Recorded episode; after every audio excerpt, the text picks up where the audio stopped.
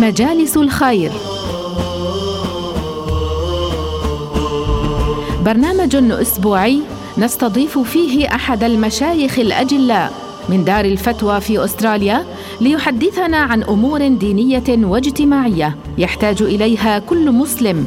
تابعونا وشاركوا معنا في طرح أسئلتكم واستفساراتكم على فضيلة الشيخ حول الموضوع المطروح. أنوار من ترشدنا للدرب الأقوى. سطعت بالخير منارتها مشرقة تدعو للتقوى.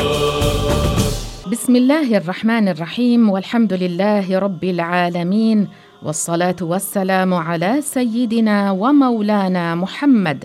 صلاة ترفع بها قائلها إلى أعلى عليين. مريم أم المسيح أهديك هذا المدين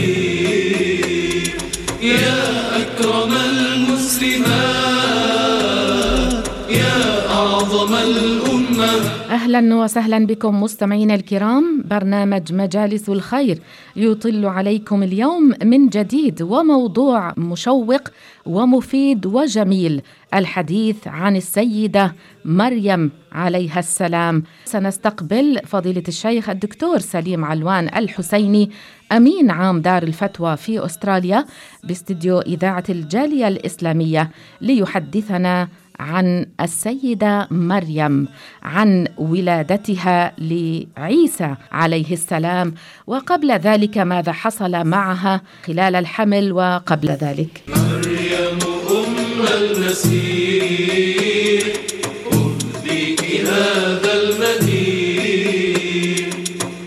لا يسعدنا أن نستقبل باستديو إذاعة الجالية الإسلامية فضيلة الشيخ الدكتور سليم علوان الحسيني أمين عام دار الفتوى في أستراليا.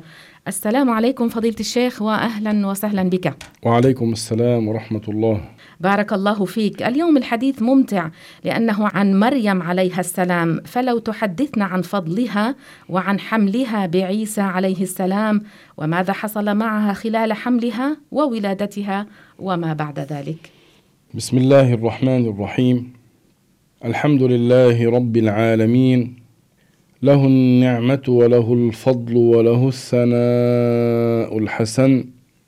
صلوات الله البر الرحيم. والملائكة المقربين. على سيدنا محمد. سيد المرسلين. وعلى جميع إخوانه من النبيين والمرسلين وآل كل وصحب كل وسائر الصالحين. أسأل الله تعالى أن يشرح صدورنا وأن يؤلف بين قلوبنا وأن يطرد الشيطان من بيننا. أسأله تعالى أن يكرمنا بالإخلاص وبالقبول. آمين. أما بعد أحبابنا الكرام حديثنا اليوم عن سيدة جليلة شريفة طاهرة فاضلة. حديثنا بعون الله تعالى عن سيدة نساء العالمين عن السيدة مريم عليها سلام الله. أحبابنا الكرام السيدة مريم عليها السلام أم النبي عيسى المسيح عليه سلام الله. السيدة مريم هي أفضل نساء العالمين وهي امرأة جليلة عفيفة طاهرة صبرت على أذى قومها وكانت تقيه عارفة بالله تعالى فقد أكرمها الله تعالى بكرامات ظاهرة واصطفاها من بين جميع النساء لتكون اما لنبيه عيسى المسيح عليه الصلاة والسلام دون أن يكون لها زوج أو يمسها بشر. نعم السيدة الجليلة مريم عليها السلام هي أفضل نساء العالمين بنص القرآن الكريم. فقد قال ربنا سبحانه وتعالى في القرآن الكريم وإذ قالت الملائكة يا مريم إن الله اصطفاك وطهرك واصطفاك على نساء العالمين. اصطفاك أي اختارك واجتباك وفضلك. كذلك بنص الحديث النبوي الشريف. فقد قال سيدي رسول الله صلى الله عليه وسلم وخير النساء مريم بنت عمران ثم فاطمة بنت محمد ثم خديجة بنت خويلد ثم آسية بنت مزاحم. أحبابنا الكرام أما بالنسبة لولادة السيدة مريم وبالنسبة لنشأتها فقد كانت أمها واسمها حنة وهي امرأة عمران. حنة كانت لا تلد. فرأت ذات يوم طيرا يزق فرخه. فتحركت فيها عاطفة الأمومة. وطلبت من الله عز وجل أن يرزقها ولدا صالحا. ونذرت أن تجعله خادما في بيت المقدس لأنها كانت تظن أنه سيكون ذكرا ولأن الذكر عادة يصلح للاستمرار على خدمة بيت المقدس موضع العبادة. ولا يلحقه عيب بذلك. لكن الله تبارك وتعالى شاء لحنة امرأة عمران أن تحمل بأنثى تكون سيدة نساء العالمين واما لنبي من أولي العزم من الرسل وهو عيسى المسيح عليه الصلاة والسلام. ولما ولدت امرأة عمران مولودتها الجديدة أسمتها مريم وتولاها الله سبحانه وتعالى برحمته وعنايته وشاء الله عز وجل لنبيه زكريا عليه السلام أن يتكفلها دون غيره من الرجال. كان سيدنا زكريا عليه سلام الله يعلمها تعاليم دين الإسلام يعلمها الأخلاق الحسنة وينشئها على الأخلاق الفاضلة. فنشأت مريم عليها السلام نشأة صالحة وكانت عفيفة طاهرة تقية ولية تداوم على طاعة ربها آناء الليل وأطراف النهار. أكرمها الله سبحانه وتعالى بالكرامات الظاهرة التي كانت من الآيات العجيبة التي تدل على عظيم قدرة الله تعالى.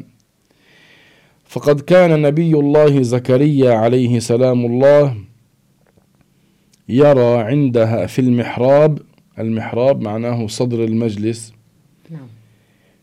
وبعد أن يغلق عليها أبواب المسجد كان يرى فاكهة الصيف في الشتاء وفاكهة الشتاء في الصيف كرامة لها من الله عز وجل.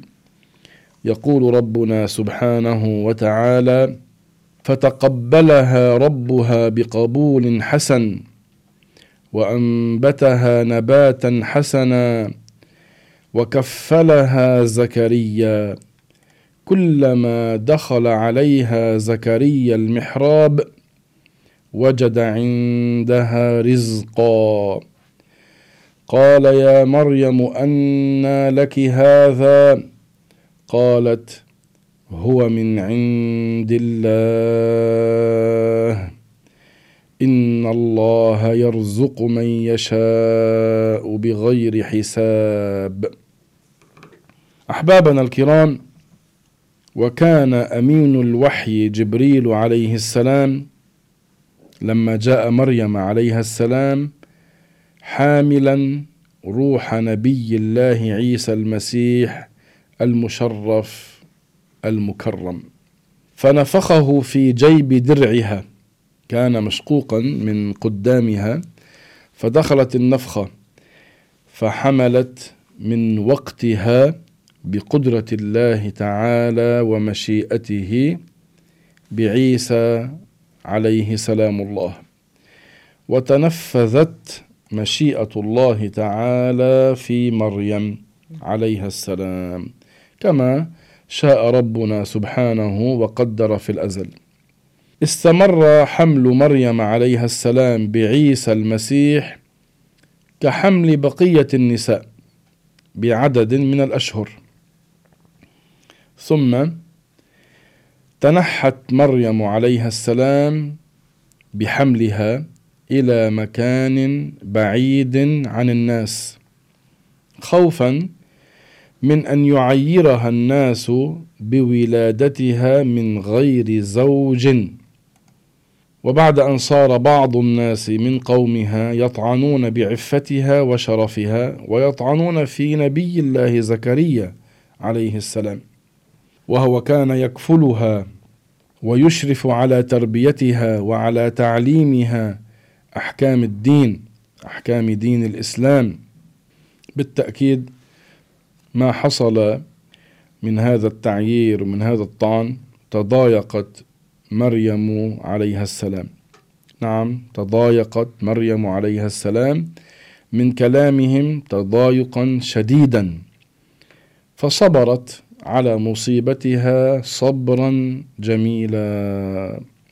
ولما حان لمريم عليها السلام حان وقت وضع حملها الجديد جاءها المخاض وهو وجع الولادة الذي تجده النساء عند الوضع فألجأها هذا الألم إلى ساق نخلة يابسة فأسندت ظهرها إلى جذع تلك النخلة. وقد اشتد همها وكربها وقالت قالت يا ليتني مت قبل هذا وكنت نسيا منسيا. وهنا جاءها الفرج وجاءها اليسر بعد العسر. فقد جاءها الملك جبريل عليه السلام أمين الوحي بأمر من الله تعالى فطمأنها وناداها من مكان منخفض من المكان الذي كانت فيه. ألا تحزني. وكان الحزن قد انتاب مريم. عليها سلام الله. بسبب أنها ولدت من غير زوج وبسبب جدب المكان الذي وضعت فيه مولودها الجديد عيسى المسيح عليه الصلاة والسلام.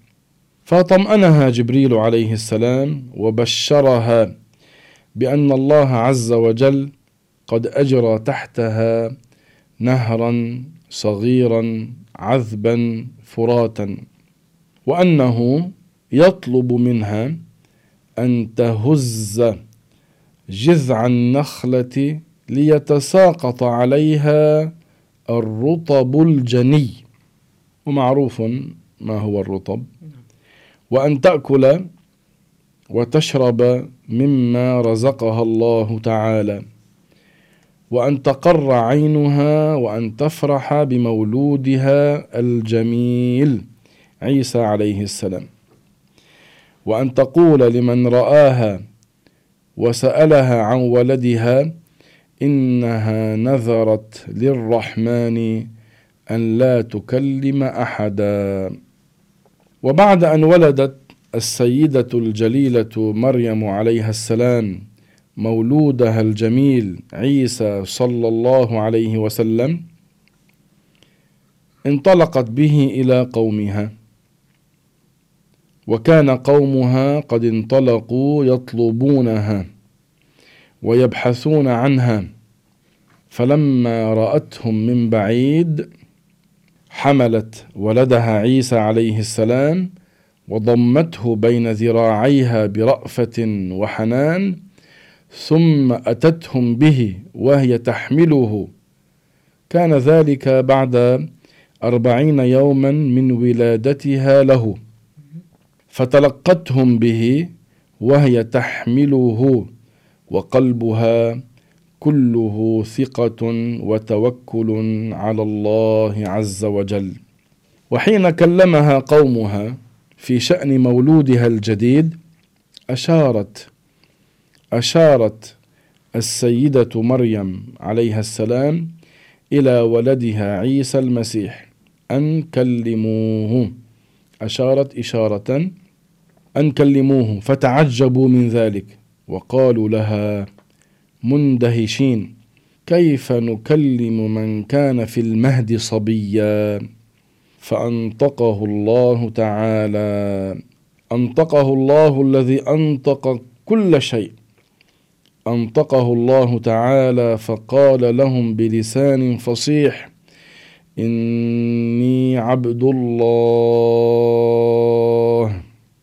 أول ما قال وأول ما نطق وأول كلمة قال إني عبد الله. أنطقه الله عز وجل ليخفف عن أمه مريم عليها السلام الوطأة. أحبابنا الكرام هذه صورة مشرقة عن قصة السيدة الجليلة مريم عليها السلام.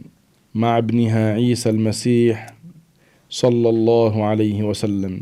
نعم صورة مشرقة ولكنها موجزة مختصرة عن تلك المرأة الصالحة التقية النقية الصديقة التي انقطعت لعبادة ربها وخالقها عز وجل وكانت خير مثال للمرأة التقية. التي تحملت المصائب تحملت المصائب من قومها بنفس راضية مرضية من غير اعتراض على الله سبحانه وتعالى. سلمت أمرها إلى الله وأطاعت ربها سبحانه حتى نالت هذه المنزلة العالية فكانت بحق هي سيدة نساء العالمين. لذلك ذكرها الله تعالى باسمها في القرآن الكريم من بين النساء وأثنى عليها الثناء الحسن. نعم كم هو حري بالنساء في كل زمان ومكان وعلى مر الدهور والأجيال أن يقتدين بالسيدة الجليلة مريم عليها سلام الله. أن يتخذنها قدوة حسنة في حياتهن وسلوكهن ليكتسبن المعالي والدرجات العالية. أحبابنا الكرام مريم عليها السلام أفضل نساء العالمين. هي أم سيدنا عيسى عليه السلام. نسأل الله سبحانه وتعالى أن يوفقنا وإياكم جميعا لما يحبه الله تعالى ويرضاه. نسأله تعالى أن يرحمنا برحمته الواسعة وأن يرزقنا حسن الختام. حقا الحديث عن السيدة مريم حديث ممتع. فلو يتفكر الواحد منا في هذه القصة وما فيها من العبر ليعتبر وليقتدي بالصالحين والصالحات. أحبابنا الكرام السيدة مريم سيدة عفيفة جليلة تقية طاهرة نقية صديقة. جزاها الله سبحانه وتعالى خير الجزاء. نعم بارك الله فيك فضيلة الشيخ. إذا السيدة مريم هي أفضل نساء العالمين. فمن التي تلي بعد السيدة مريم؟ نعم ذكرنا في حديث نبينا صلى الله عليه وسلم أنه قال وخير النساء مريم بنت عمران ثم فاطمة بنت محمد ثم خديجة بنت خويلد ثم آسية بنت مزاحم. فخير نساء العالمين السيدة مريم. تليها في الفضل عند الله تعالى سيدتنا الجليلة الطاهرة فاطمة بنت سيدنا محمد صلى الله عليه وسلم. هذه المرأة العفيفة الطاهرة الولية التقية النقية أم الحسن والحسين فاطمة الزهراء عليها السلام هي أفضل النساء بعد السيدة مريم. السيدة فاطمة السيدة فاطمة هي أفضل نساء هذه الأمة. لكن من حيث النظر إلى نساء العالمين عبر كل التاريخ يعني عبر كل البشرية فهي بعد السيدة مريم في الفضل عند الله سبحانه وتعالى. كل منهن له فضل وشأن ومنزلة عالية عند الله سبحانه وتعالى. نسأل الله تعالى أن ينفعنا بهن وببركاتهن. ثم بعد السيدة فاطمة تأتي خديجة الكبرى زوج النبي صلى الله عليه وسلم أم فاطمة. وهي السيدة الجليلة الطاهرة العفيفة التقية النقية خديجة بنت خويلد رضي الله عنها وأرضاها ونفعنا الله تعالى بها. ثم بعدها يأتي في الفضل آسية بنت مزاحم وكانت زوجة لفرعون لكن الله تعالى أكرمها ورفع من درجاتها. ثم بعد هؤلاء الأربع يجوز أن يكون في الترتيب في الفضل تأتي السيدة الطاهرة التقية النقية الصديقة بنت الصديق سيدتنا عائشة أم المؤمنين رضي الله عنها وأرضاها. فالفضل بتفضيل الله سبحانه وتعالى. إن أكرمكم عند الله أتقاكم. نسأل الله تعالى أن يشرح صدورنا وأن يفقهنا في ديننا. تلك النساء هن وليات صالحات. بالتأكيد. ما السبيل إلى الوصول إلى الولاية؟ الولاية طريقها علم وعمل. علم بالأحكام الشرعية الضرورية التي لا بد منها. وعمل بالواجبات عمل بالفرائض عمل بما تعلمنا أن نؤدي ما فرض الله وأن نجتنب ما حرم الله تعالى. ثم يزيد على ذلك بعد أن يكون قد أدى جميع الواجبات واجتنب جميع المحرمات أن يشتغل بنوافل الطاعات بما هو زائد على القدر الواجب. لأن نفس التقي لا تشبع من عمل الخير. تريد المزيد ثم المزيد ثم المزيد. هكذا حال التقي. كل يرى في نفسه هل نفسه تشجعه وتعينه على أداء الطاعات أم يجد من نفسه الكسل أو التكاسل؟ يجد من نفسه الهمة نحو طلب الخير وطلب المزيد من الخير والخير أنواع. أنواع كثيرة.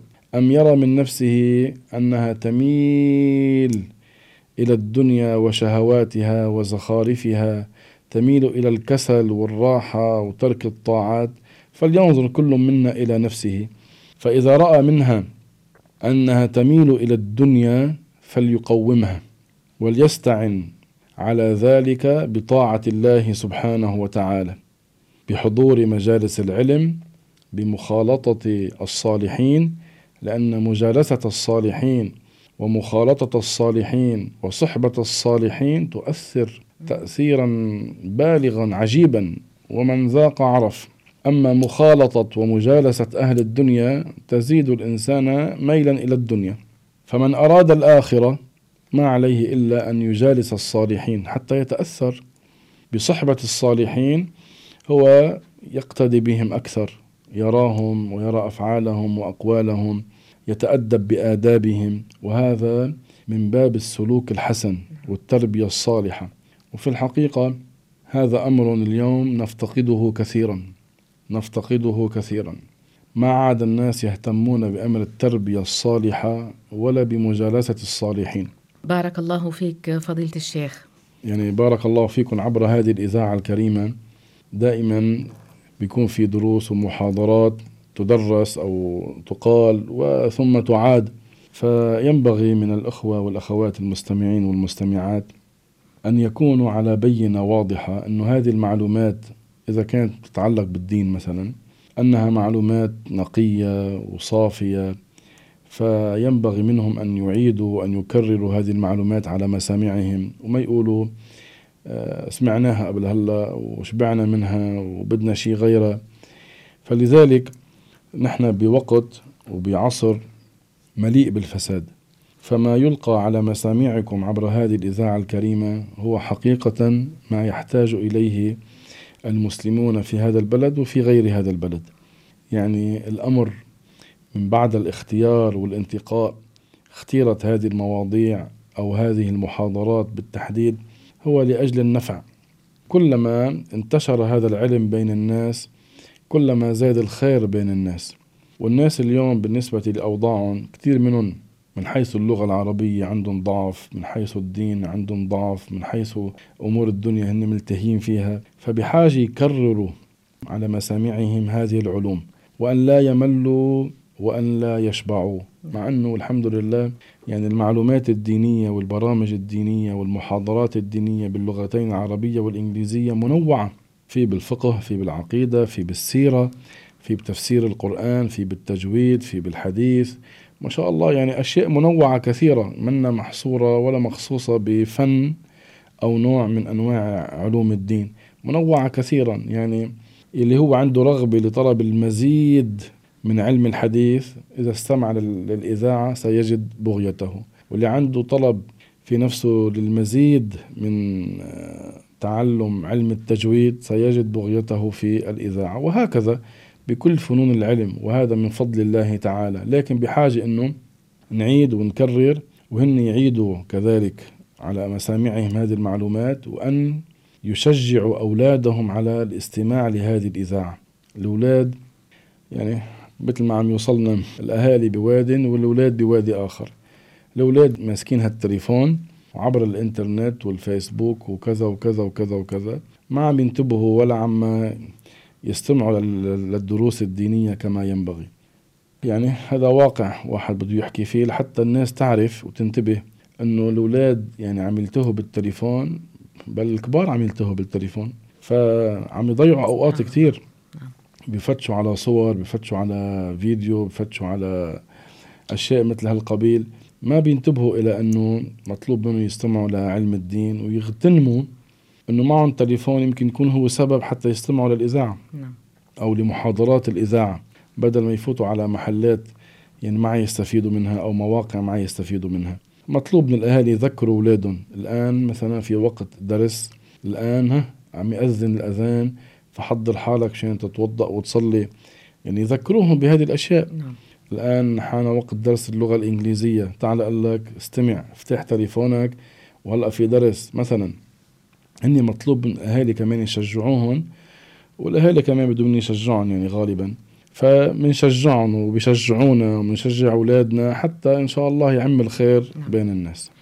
أسأل الله تعالى أن ينفعنا وإياكم بهذه الكلمات. نسأله سبحانه وتعالى أن يجعلها في ميزان حسناتنا وحسناتكم إن شاء الله. بارك الله فيك فضيلة الشيخ ونشكرك جزيل الشكر على هذه الكلمات المفيدة والنافعة لنا وللمستمعين الكرام وإن شاء الله. لنا معك لقاءات أخرى. بإذن الله. بارك الله فيكم وأثابكم الله. السلام عليكم. وعليكم السلام ورحمة الله.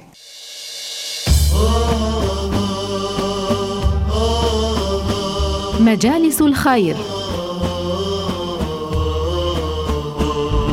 برنامج أسبوعي نستضيف فيه أحد المشايخ الأجلاء من دار الفتوى في أستراليا ليحدثنا عن أمور دينية واجتماعية يحتاج إليها كل مسلم. تابعونا وشاركوا معنا في طرح أسئلتكم واستفساراتكم على فضيلة الشيخ حول الموضوع المطروح. أنوار من ترشدنا للدين الدرب الأقوى. سطعت بالخير منارتها مشرقة تدعو للتقوى.